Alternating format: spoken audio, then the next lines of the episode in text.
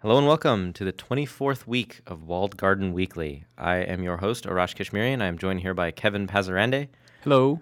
and we are fresh back from the GDC 2013 in San Francisco, California, the Moscone Center. You should know because if you listen to this show, you should have definitely come to the conference. If you didn't, because it was too far away, because it was too expensive, because you were too lazy, I Or because it's not a very good conference. or because it's not a very good conference. No, No, it is. I do actually really like GDC very much, so I don't. I don't know if I agree with Kevin. I just got unlucky with some session choices. I am basically taking a needle. I found I'm taking a couple needles I found in a haystack, and I'm assuming that I was instead, you know, looking through a pile of needles. I, I, where did you go with the needle thing? Then you started putting the needles into your arms. I don't know. I just got unlucky with some talks. That's all. Yeah, I, I don't really go to talks that often.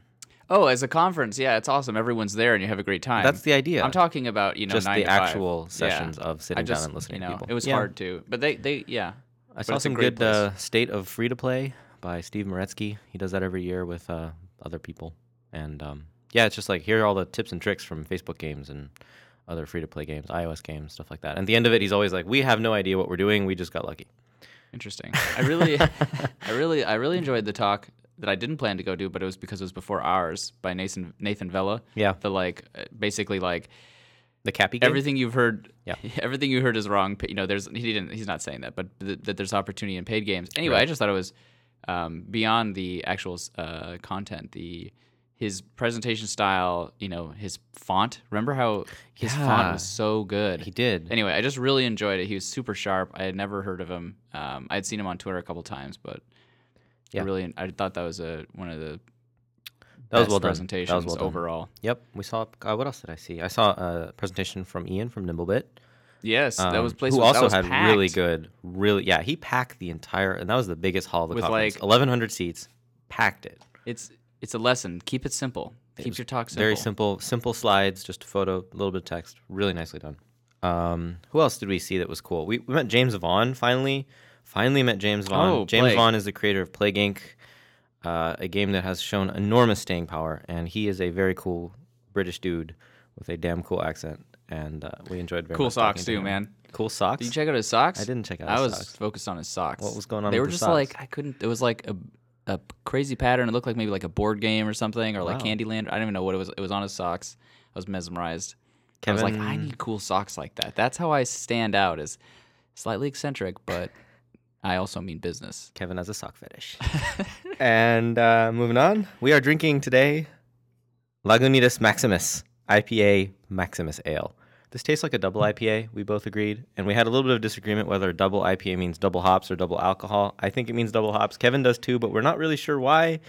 Most of these hoppy drinks have extra alcohol. Yeah, so they must. It must just be a balance thing, maybe, so that in the end, to get like a decent brew Good flavor. Yep. I got to read up on Add that. Add more hops. Yeah. We if there are any brewmasters out there. Uh, or brew enthusiasts, please let us know what that yeah, means. there's so much written on this bottle. It's terrific. It is packed in It's written around the edge. It says, "If some is good, more is better. Instant gratification is not fast enough. 42 IBU, why not 72? The end is near. Don't sip. A trillion what dollars? Imelda's shoes. Dow at 7,392. Just buy a Senate seat. Tats, nipple piercing, cutters, burners, and hummers. A cold Maximus just makes perfect sense. Cheers." That was I did not make any of that up. That's just a just Anyway. one line off the beer. So it is 8.2% alcohol by volume and 59 international bitterness units. But I did not have lunch, and I'm drinking this, and it's definitely hitting me. So this will be a great show.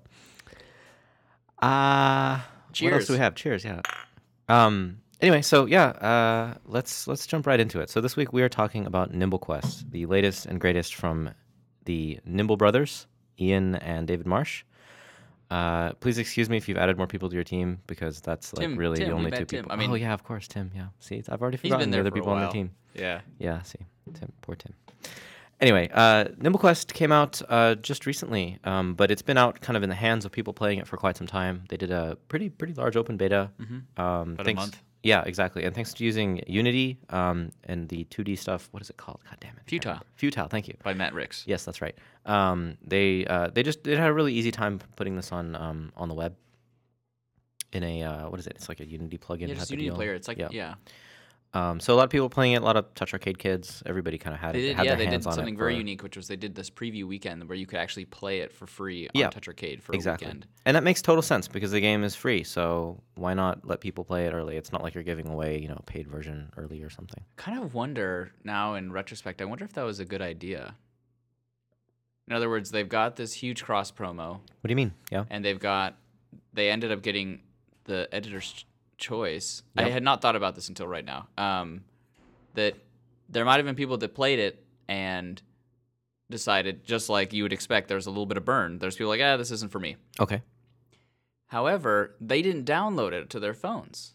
And Right. those numbers are important Ah, to boost. Like, that could be like at Touch Arcade for a weekend, that could be like 100,000 people yeah. I'd be curious to see what that are percent. like Mhm. always on releases. So people big- who actually download. right. You think it took the wind out of their sails? And at 100,000 downloads could, I mean, it, long term, it's not going to make a difference. Right. Um, but just sort of an interesting thought um, that it's kind of a move for exposure Mhm. when that's not what they need. Yeah. Just thought about that right now. Mm, Okay. Right. So, So, you want to uh, talk about the game? Yeah, let me give a quick rundown. So, so Nimble Quest is uh, it is it is in homage, kind of in a distant way, to Snake, a game we all played on our. Well, we played it on everything. I played it on my old like Nokia blue like candy bar phone that I used Calculator. to. Cal- yeah, of Played on a course. TI eighty nine, TI eighty three. They all ran Snake. Snake was the the game to play when you didn't have a real gaming machine. Um, but anyway, yeah, I mean it's a simple game. You just point in a direction, you go, and you don't hit the walls, and you don't hit yourself, and you pick up little things that make you longer. That sounds like a title for an interesting kind of game. It's very hard to talk about Snake without. Yeah, you really just have to. It's a lot of tripwires. There, are, it's a minefield. Um, anyway, so they've taken this and they've turned it into instead of being a snake, it is a, uh sort of long line Conga of, line. of conga line of of characters, and and this this really brings me back to things like I mean the art style reminds me of Super Nintendo Zelda. Uh, any of the Final Fantasy 2D games, and really a lot of those games had this thing happen. Like if you had four people in your party, like you'd move the main character around, and the other people would follow you around.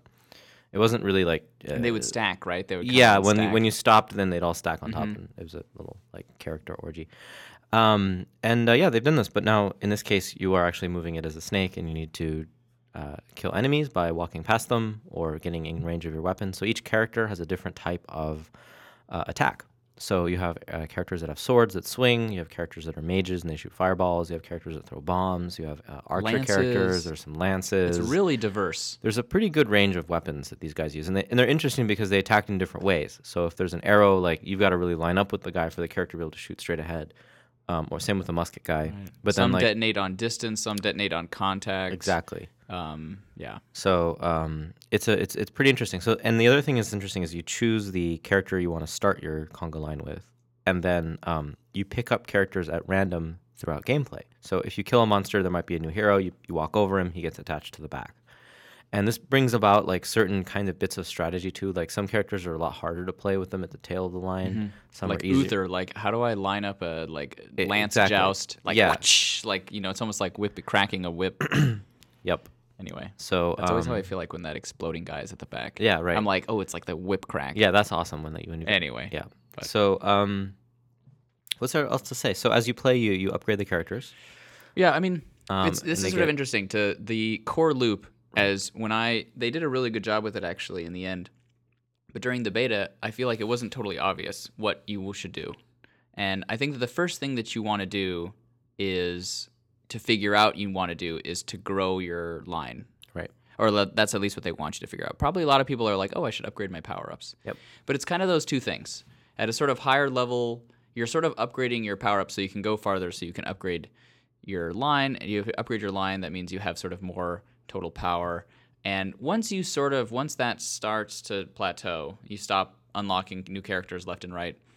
Then you start to think about um, upgrading your characters. Though that I think it's not super pushed on you.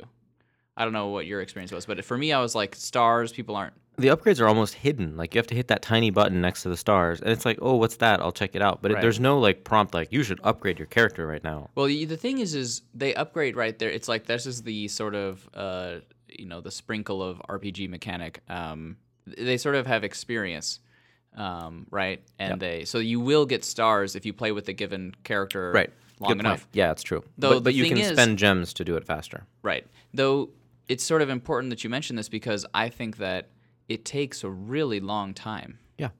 Uh, so the you know it doesn't happen by accident. So you don't have this serendipitous like, oh, my character got, you know, he leveled. Right. You know, in RPGs you kind of have this like euphoric like dopamine hit, like ooh, Exactly. And it happens pretty two. often and it's kind of unexpected as a surprise. especially at the beginning. Right. A lot of it's happening, and it's cool Um, because you're assigning skills here and there. Yeah. No, you're right. And the other thing that's interesting is that you have you have multiple. So pretty quickly you unlock about five characters. I think all the way up to Bones. Those those guys come really fast. Mm-hmm. Yeah, And um, maybe even on first play. yeah, you could even get them on first, as long as you get to like courtyard or something. The third third level, I think it is. Um, but what's interesting is that now you have these five five characters, but but you have to pick like, well, which one am I going to play mostly with? Because if you keep spreading your, your time around You're them, you're never ever going to level anyone. And um, I found that to be kind of like I, I was having a hard Choice time paralysis. choosing who I want to like play because some of them are also really similar, like uh, uh, Bones and the, the other sword guy, the first guy, what's his name? Uther. Is no, it- no, no. that, I keep saying Uther. Whatever his name is. You know what I'm talking about. Um, And, and, then, or the like fireball and arrows. right, you know, it's it's not different range of really attack, clear different like who's range. better and who do I want to play as my main hero. And there's here it's it's sort of an interesting thing because in NimbleQuest game, sorry, Nimblebit games, you could almost make a decision purely on what you liked, yeah, like what like or just more. But here you actually have to make a it's like kind of like okay, well I like how this person looks, but you have to make this decision based on it's such a hardcore element that I, you know, at this point probably most Nimble Nimble Quest fans were like I have to choose how to win, you know? Yeah. And uh, anyway, that's kind of interesting. But you're right. Like for me, it wasn't a hard choice because I had played on the beta, but right. I had I didn't register that. That's totally true. Yeah.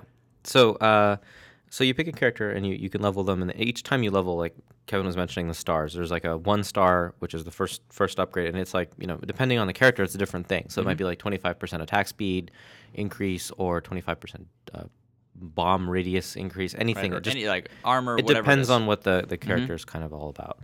Um, and then you can upgrade those things. The other thing you can do to spend, um, and so I forgot to mention. So as you play the game, you pick up these little diamond thingies uh, called gems, and um, you can use them to buy different things. So one of them is to, to fast track your upgrades. So you can, if you've got like your character halfway, you know, exp, the exp is halfway to the next level, you can spend um, some amount of gems to, to sort of Right. It's prorated. fast track through, and it is prorated. So if you have like almost just a little bit left, then it's going to be cheaper.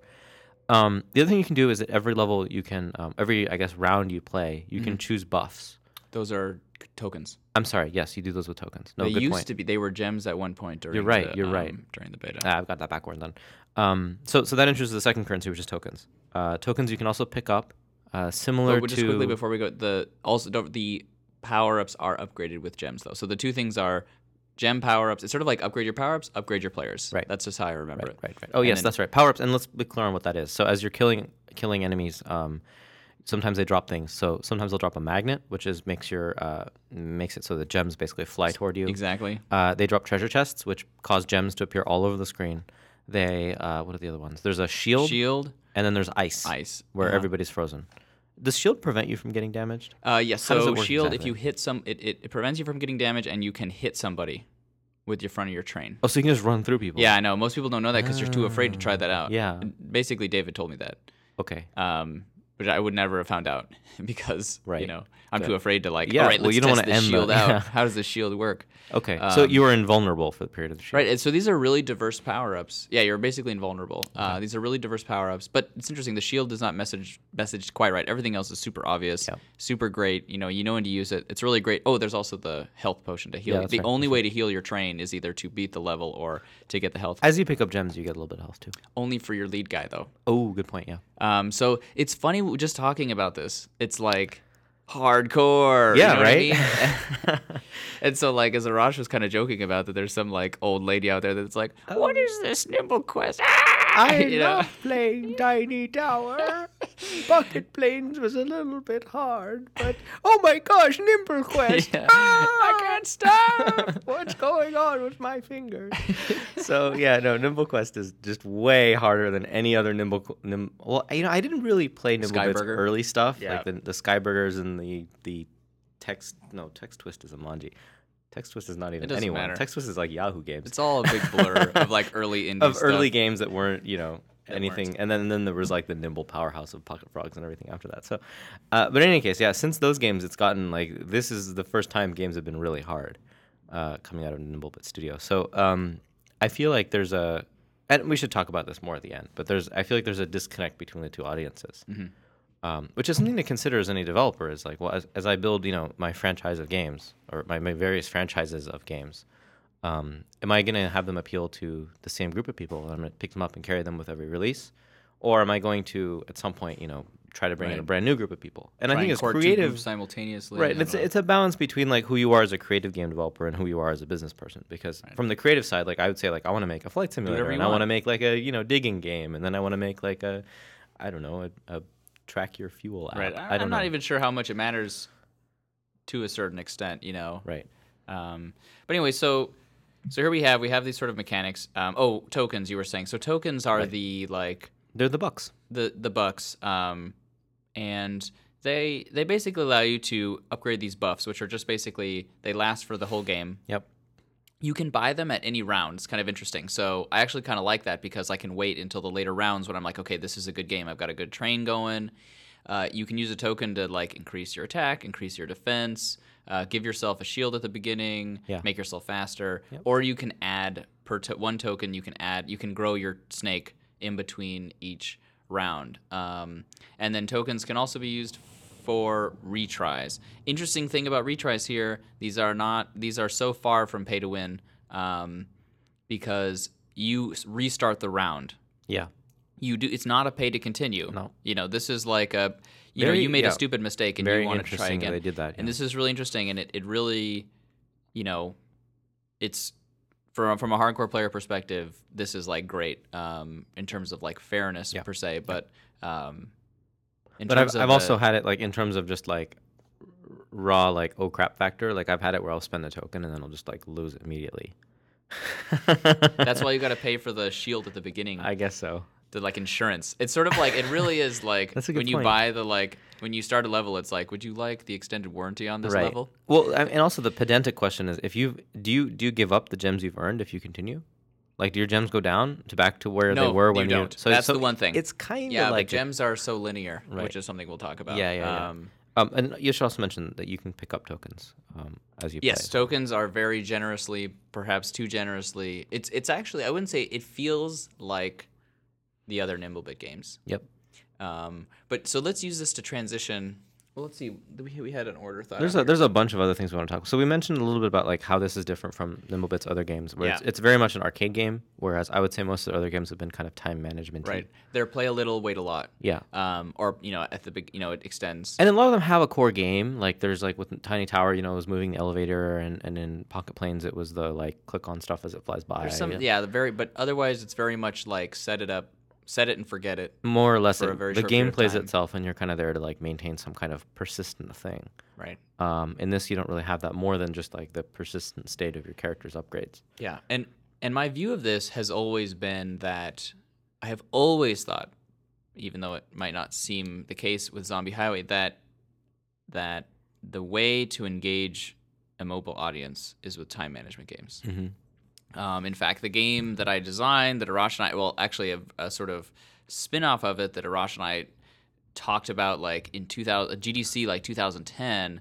Um, I'm not going to talk about it because I still No, don't give it I away. still We're gonna one make day it. want to do it. We're but gonna anyway, make it. it was basically. I'll tell you what the original idea was, which actually might also be the idea, which is basically a trucking, uh, like basically a Sim FedEx, FedEx Pocket or whatever. This was in 2009. Right. I designed this because I was like, this is what you need. You need to like basically played offline. Of course, my design was way it would never have succeeded. It was super hardcore. You know, it was like real time economies. You know, it pretty much run on a server, WoW style. I mean, beyond. I mean, I've learned a lot since then, but I knew then. I was like, this is, and I just was like, I don't have the resources to make to make this, but um, this is how you engage an audience. This is how you make, and then now this is how you make money. I think if you want to make like Clash of Clans, Right. You know, all the, you look at the top 100 grossing. Mm-hmm. So many of those games are not either. They're like you know slot machines, but everything else has sort of a real time component. Yep. Um, not not that many, but it's it's it's a it's a sta- staggering amount. And so this was a really this was what I think in a business perspective was the huge departure here. We talk about hardcore gameplay, all these things. Um, in the end, I think the big departure was is if someone stops playing this game, the only reason that they come back is not a notification or because something is finished or you know they're done waiting, but because they want to come back. Yeah. And that is, I think, much harder. There's yeah, there's not an, a, a, re-engagement coming Right. from from the game itself. Uh, and they don't even try to um, do the sort of annoying stuff. No, Um, and to a degree, I, I, I think that they should have added some kind of like. I mean, they have a lot of opportunity. Like you could train your characters, and if you train your characters, it takes a certain amount of time, and it takes an increasing amount of time. So maybe lower the gem cost of up, of starring your characters, but increase the time cost. Um, and now you have an excuse for local notification. you can do all kinds of things, and you can take that character and like send him to the gym, and then you can't use him while he's in the gym. Exactly. And then he's like, oh, Right. like Uther is out of the gym. Use him now. He's amazing. Right. Um, and so really Yeah. like sort of incentivizing people to like set a timer for themselves Totally. essentially to come back to play the game. Um, and I think we're sort of seeing that here because NimbleQuest was in every sort of sane measure a success. Mhm. Um, you know, uh, editor's choice feature went top 10 like four and a half star rating and the only reason it didn't have four and a half star rating is because there's like an increasingly num- number of people who seem to band together to rate anything with iap low um, so top ratings uh, you know, multi-platform essentially launch i mean this is like a really really solid launch but based on sort of what I think the expectations of the brothers were. I don't think they quite viewed this as the like you know Pocket Planes went to number nine grossing or something Right. when it launched, and that wasn't even like as successful as Tiny Tower. Um, and this barely, I don't think it entered the top 50 grossing. I, I don't know that it did. I don't have the data, but it didn't get as high as any of the other. So yeah, not even close. Um, so obviously the chart's a little bit different. You know, here we are nine months later. Yep. Uh, but they're not like an order different. Um, and I think that it's this is a really good case study for people to look at when you're like decide to understand that like it's not just like freemium or paid, you know, or what do you price it or but and what mechanics do you use, but also just what is your game. Yeah. Um, I don't know if it's a perfect example, but I think it's worth to no- noting. Now, also note that if you made this game and this was your first game and it was this successful, you'd probably be pretty damn happy. Yeah, this could set up a studio, even even Right. as well as it did. It's just fine. right. Um, so I want to talk a little about the actual monetization but choices. electric cars are really expensive. so, so to, to to buy luckily or to they're operate. not. Because luckily, they're not expensive to operate. Cost, yeah, So he's good. so he's good. He's safe. Um, uh, there there've just been entirely too many jokes about. It. I think He I think I really it. think like of all the things, like Ian's Tesla has gotten him the most Shit for the him? most notoriety. Oh yeah, Uh, absolutely. It was in like multiple presentations at GDC. Yeah, I mean, uh, we talk about it all the time on our show. Because Eli Eli joked about it like as sort of like a uh, like an indie marketing strategy, like a hail mary, like do this, do that, like buy a ridiculous it electric was car. it was in there. and I was like, you know what? It is a good strategy because you're the like dev who has a Tesla. Well, I mean, I think I think that yeah, it has been a marketing strategy for for Ian because everybody knows like he's the guy that bought a Tesla, no one else Tesla Roadster, Tesla. and then again a Model. Like I mean, I just awesome, right? yeah, I just It's one of those aspirational stories, and this is another thing that like I I I I, uh, I- think about a lot is that like as as you know when someone is successful like if they buy something cool should they hide it from the world or should they should they be kind of open about it? Like because in some ways like it, and it applies differently to different people because some people are like that's awesome. He got a tesla. That's so inspirational for me. Um, i'm gonna do my best but it's to get electric. a tesla I think that it like i that's easy. It, that's a, that's I think that it's uh, it's like a hundred and something thousand dollars. It's not like insane. it's I not mean, a Veyron houses anything, in no. California, like a shitty house in California is a million dollars. You know what I mean? So it's like, it's literally a shitty house so it's like, oh, you bought a house in California. there's it's like, shit inside the house yeah, yeah. it is a house for storing shit. Uh, and you know, so it's like obviously that's not really comparable, of course. But it's different. You buy a house, you have a 30 year mortgage, whatever. But it's like, Or this do is like you? you go and buy, well, maybe, I don't know. You know, that's the thing. Or and does or maybe maybe Ian has like a maybe Ian has like a thirty year like maybe high interest rate kind of weird, loan. like high interest rate. He didn't make as much money oh, as we man. all thought he did. I just love the idea of having a a thirty year loan on a car. I'm sure someone would, would grant you this one. So anyway, Uh, but what I wanted to talk about was um, so this this again uh, we talked about uh, Real Racing Three last last time, well before GDC, and and we noticed that they're doing uh, sort of these like take an action and get free coins. So in in their case, it was things like apply for credit cards and get a Netflix trial and Crazy I- stuff. all this stuff that's gonna like first month is free and the second month is twenty nine ninety five, and you're gonna forget to cancel, and we're gonna make money off you this way. Uh, all Offerpal um, stuff. So. Uh, Nimblebit has a similar similar thing, but it's like watch a video and make some money. And I do remember that um, uh, Temple Run did something Mhm. similar at some point, um, and and a bunch of other devs have done this. So so it gives you a chance to monetize people without credit cards, people that don't their parents don't let them use their you know they don't let them buy anything, um, and you're trading basically time for money. That said, um, I don't think that makes a huge chunk of their of their No, their, but it's their- but it, but money. this is it's just not it doesn't show up on the charts. But it is yet another example of um, revenue that's sort of off the books. It is, yeah. And a lot of it, and, and the same thing for real racing. Like, how much of it really comes off the books? It could be fifty percent of the revenue is coming through this stuff. I don't think it is because it's so hidden, but it could be. Like, if you if you really there'd be- there'd engineered the game to about it. promote this stuff, like, and you were making just like boatloads of money off Vungle and uh, all, all the other, you know, Something would be in the news. services. Yeah, I, I, I suspect that. Like either the, the Well, there's also no reason the for them. That's exactly it. Is it the ad network? Like every, you would have gotten an email this morning that like Vungle has helped Nimblebit, You know, Or like Vungle raised like eighty million dollars on a six billion dollar valuation because secretly they're actually the main gold mine behind the App Store. exactly. You know what I mean? We haven't heard those. Somebody w- has to brag by now. those rumbles haven't occurred. So, Right. um, in any case, wh- why do you, why don't you think, uh, even despite the stuff that we can't really measure, why do you think uh, NimbleQuest didn't make it up the top grossing charts? Do you think it was because of what you mentioned earlier, which is that they're pretty generous with tokens and with the uh, the gems, or is it just that people aren't um, passionate in the same way with Two this game as they are with Tiny Tower? Passionate is not true. I think that if anything, I bet this game evokes more passion um, than some of those other games. Maybe not as much like loyalty, but more passion. Um, I think it's two things. I think one, it's the format that you Yeah. do not have a re-engagement mechanic. Okay. um, that is like you know you could say well how does temple run so well it's like but this like these are these are the exception not the rule um, and uh, the game's hard Mm-hmm.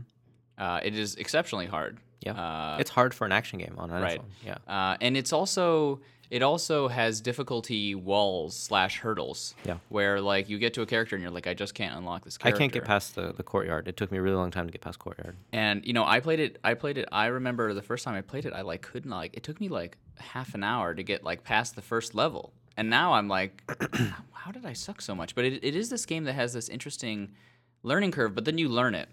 You, you get you get better at the core mechanic. And then for me, the problem is is that like for now, like without using any buffs, right around I have and I have a full 15. Okay. I have ev- all characters unlock Yeah. unlocked. Um, right around the depths, which is the last level before it cycles back. Um, I like cannot beat it without buffs, Okay. um, or a, uh, or a full party.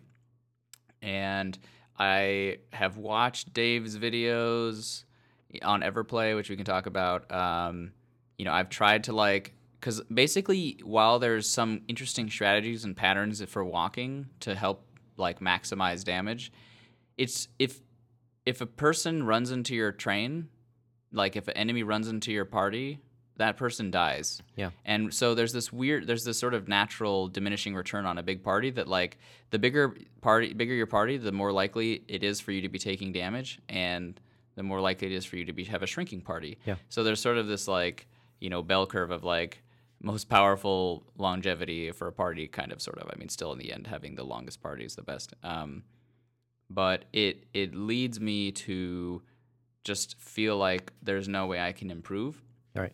without grinding uh, and then upgrading my characters. Yep. And then the problem that I encounter there is that the the second star is relatively expensive. For me, it takes about uh, uh, two to five plays to get ten thousand gems, and I have the coin doubler or the the uh, ten gem. You can buy the you know Yeah. they have an interesting like even their coin doubler is hardcore because it's like Right. it increases the chances for red gems, which actually does better the, longer you play. But mostly, it's it feels like a coin doubler. Well, it doesn't even increase them. Like I don't think they exist unless you get the coin. number. Exactly, it doesn't Right. exist. Um, so, but it like, I guess, in it on the average, it probably just doubles the coins. Mhm. Anyway, um, and so three to five plays that probably take 10, 20 minutes each. Yeah. I mean, they're pretty long, which is another issue. And then I can upgrade a character to two stars. Uh, and then upgrading a character to three stars takes hundred thousand gems. So that means it would take me twenty to thirty plays, twice or twenty to fifty plays per character. Yeah, and some characters Um, are just not that good. And and eventually that might be worth it, but this is sort of the other problem is that right, some characters aren't that good. Um, but uh, the uh, uh, sorry, the uh, result, the sort of immediacy of seeing, okay, I upgrade this character. Um, what is the benefit of that? Like, Yeah. do I survive to the next level? You're not going to see it. You need it in aggregate. So you need the combination because there's some luck element to it in terms of, you know, basically the length of your train is in some ways corresponds to just the drop rate of Yeah, heroes. Yeah, Um, and the heroes that are dropped have to be your two plus star heroes. Mhm. You're seeing the result of your upgrade. The most expensive upgrade is- Exactly. is, up left up to very chance. hard to see. Yeah, no, and this is a great comparison to Earn to Die, where you're doing the same thing, Right. right? There are multiple rounds. You play around, you upgrade, you play around, you upgrade, play around, you upgrade. Very similar to Nimble Quest, although I'd say you probably upgrade more often in that. Oh my god, yeah, you like upgrade maybe two things a game. But the key is that in that game, immediate, immediate, immediate It's like sugar, and it's and it's literally engineered. You know, like you just if you're not good, you run out of gas. and you see it. It's like there's so many levels. You, you see it visually, you see it, you see it in the performance. You always go. You always Right. like. It's like wow, those new tires are amazing. And the game is bound. There's not like this infinite mode really. Mm. Yeah. uh, and it's, it's hanging out on the charts up there. And I think this is a, a, a yeah. th- I think that this is the issue when you have these kind of games, arcade style, play it again kind of style. You just need you know, and at the beginning you totally get it. You upgrade the power ups that happens pretty frequently, and you kind of feel it. You're getting better. The power ups are getting better. Yeah. Um, but at the late game, uh, for me, I guarantee there's things like I'm sure if Dave sat down with me, he's like, "Oh, you got to like do this pattern and like Yeah. bunch up this way." I'm like, "Oh wow, I didn't notice that." And But like- that's that doesn't matter Right, exactly. You can't sit down with every player and be like, "Here's how to play the game correct." and so and so this the curve that I see it as a difficulty curve is kind of like steep and then like good and then steep again. Um, and, And I think that. Do you think everybody kind of either doesn't play or uh, sorry gives up before that sweet spot, or they Yep. play the sweet spot through and then they give up? Exactly. They There's don't sort of these- finish this thing. Right. It's not like I think that if they made it past the first hurdle of like, oh wow, this is actually an action game, that they would then continue forever. Yeah. Um, and also the like the time it takes to like it's interesting we're talking about it like it's the only way to upgrade characters is to Mm-hmm. buy it with gems. But really, I mean, that is the only way to do it. Yeah. Because the kills requirement I was hard I basically tried, I played on a two star character. I played and got one kill and then killed myself. And the price went down two gems out of a hundred thousand. So I was like, does that mean I have to kill fifty thousand people? It's a bit daunting. Like it's like Holocaust level murder that they want you to, to take out on these. Genocide. I mean, not to equate. You've committed genocide, and The- now one of your characters is level three. Yeah, yeah. Each of your characters has to be Has has, to to, like, commit a genocide of their own. classified as genocidal. Yes. like bad guy. Uh, You know, there's a big difference though between you know the wonderful race of the Jewish people and bit monsters Kevin in NimbleQuest. But you know, I'm just gonna say that it's it's it requires uh intense level of killing for you each character. Well, and it's not just killing; it's really grindy killing, Right. Right? Like I feel like the the enemies that you're facing are limited in scope. Like even as you get better, like they don't. I don't. And There's correct just me if I'm them. wrong, but enemies don't really show up that are like, whoa, I haven't seen that before. No, it's just more of them. It's an interesting point. Yeah. Um, so so that's kind of what I'm missing here is that I'm missing this this. So I want I want visual progression. I want the weapons to look different. Like when I when my sword guy gets to level two, I want a sword to have a little bit of like a flame The behind thing it or is, something. the the characters do look slightly different. oh, do they do They, this levels? was new. They from the beta. They actually they're it's subtle though. Um, it's interesting because I'm sure it took an extreme amount of work for Yeah. all 15 characters. Right. Uh, but they're like, for example, my my main dude is Gizmo, Mm. um, and like I upgraded him to two stars, and so he now has like this weird crown thing. Oh, on. okay. I thought he always had a crown thing. No. I don't know. Need more of that. Um, I do having. Well, speaking of the art though, like this game really pretty. It definitely evokes that. Like I mentioned this earlier, that Super Nintendo Zelda thing. Like the sword slashes, they're super like. Awesome like retro like sword slashes. And it looks great All the effects like, look really good. All of them are happening at the same time. sparkles. It's it's really like I'm playing like Zelda again or playing a Final Fantasy game. Like they did a really great job. All the animations are really cool. The music is Um, really good. The too. music is really good. Just just it's a really really polished, solid piece of work. no, it's, doesn't it's slow down. I, more than more than the others. The UI, uh, you know, Menus look really good. The font choice is pretty awesome. Now I've, I I am a font stickler and I like the font they picked. If only there was like pixelated aerial rounded in there. then, I wouldn't be saying good things about it. yeah, Or maybe it'd be like we really, wouldn't even do an episode on it. I would just I'd just be like, nah, Kevin, the, the It's like, font. oh, what font is NimbleQuest? bad." I've never heard of that. What is that? I don't. Did they use Arial? Oh yeah, I don't know anything about this guy. Um, I want to mention the Everyplay thing. We kind of glossed Oh, yeah. over this briefly. So Everyplay uh, is a company along with their competitor Kamcord, K A M K O R D. These guys both um, do uh, plugins for games that let you share gameplay. Um, so, so the way that basically works is that at least with Everyplay, it's recording kind of in the background, and they use some iOS 5, iOS 6 uh, stuff to basically dump dump the display to memory. Um, and then as you finish a round, you can say share to Everyplay, and then it goes onto the Everyplay website, which is kind of a similar sort of like YouTube feed, and you can see like oh so and so like Kevin's latest round on sewers. And you can see his whole round and watch it, and it's pretty pretty nifty. And the frame rate is not quite like 30, 60 frame. I think it might be like 15 or 10 frames per second, but it's good enough for you to get a, feel for the action. Right, you could totally like learn some strategies. Yeah, and you can also take that and share it to YouTube as well, which is really brilliant because up to this point, there hasn't really been an easy way for Hmm. players to share content on YouTube. Um, uh, and we've seen people do this with, PC games all the time, right? You load up Fraps or load up uh, any of the other kind of video dumping tools, and you can quickly export. You know, here's my latest Call of Duty round. Look at this, I got seven headshots in three seconds. Um, so anyway, I think it's cool that Everyplay is letting people do that now. Um, as a as a game developer, I'm curious to see how much of an impact this is going to have for virality for games. I think it really comes down to how well you market those videos that people are posting. Mhm.